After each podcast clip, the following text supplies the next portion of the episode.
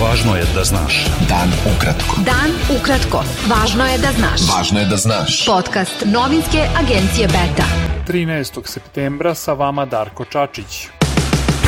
Sjedinjene američke države su zatražile od Kosova i Srbije posvećenost konkretnim obavezama iz sporazuma o putu ka normalizaciji odnosa, izjavio je američki zaslanik za Zapadni Balkan Gabriel Escobar uoči sutrašnje runde dijaloga u Briselu. Escobar je rekao da Washington želi napredak u pogledu primene tog sporazuma do kraja godine. Ministar spoljnih poslova Srbije Ivica Dačić izjavio je da se ne nada napretku tokom sutrašnje runde dijaloga Beograda i Prištine, jer Zapad nije spreman da izvrši dodatni pritisak na kosovskog premijera Aljbina Kurtija da on krene putem normalizacije odnosa.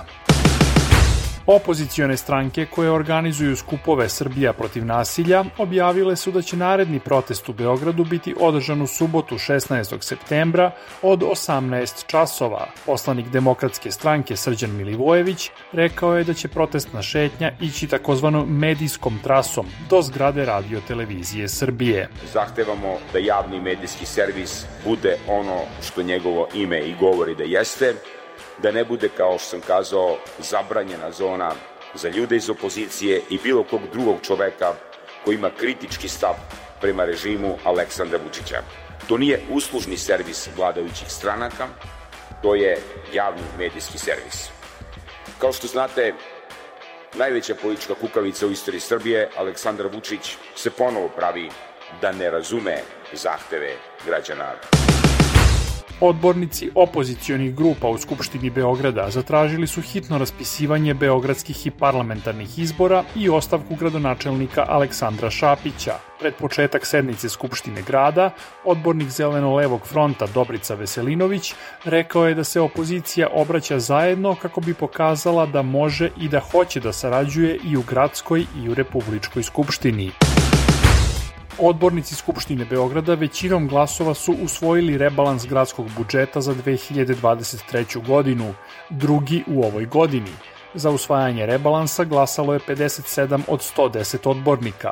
U odnosu na jun, kada je usvojen prvi rebalans, budžet je smanjen za 2,5 milijardi dinara i iznosi oko 190,9 milijardi.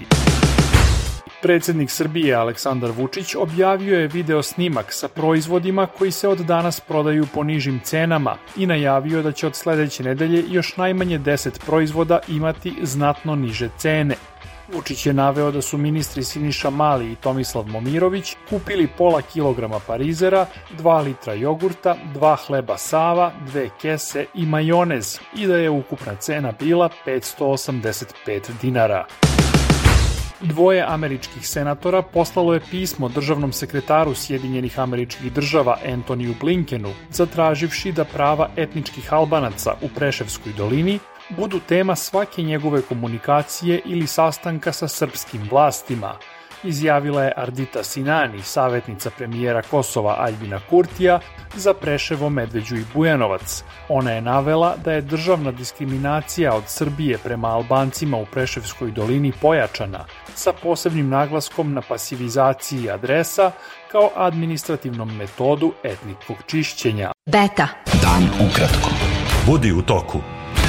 Tužilaštvo Bosne i Hercegovine predložilo je sudu Bosne i Hercegovine da predsedniku Republike Srpske Miloradu Dodiku i vršiocu dužnosti direktora službenog glasnika Republike Srpske Milošu Lukiću zabrani obavljanje tih dužnosti na period od 10 godina. Predsednica Evropske komisije Ursula von der Leyen izjavila je u Evropskom parlamentu da je potrebna vizija uspešnog proširenja Unije zasnovanog na zastupama i koje treba da se odvija uporedo sa procesom produbljenja Evropske unije. U godišnjem govoru o stanju Evropske unije von der Leyen je rekla da se Unija može brže spremiti za proširenje i da može funkcionisati i sa više od 30 članica. Predsednik Rusije Vladimir Putin i lider Severne Koreje Kim Jong-un održali su sastanak na kosmodromu Vastočni u Amurskoj oblasti Rusije. Kim je izrazio punu i bezuslovnu podršku Moskvi, rekavši da će Rusija pobediti zlo u Ukrajini. Naveo je da su odnosi sa Rusijom prvi prioritet za Severnu Koreju, dok je Putin obećao pomoć Pyongyangu u izgradnji svemirskih satelita.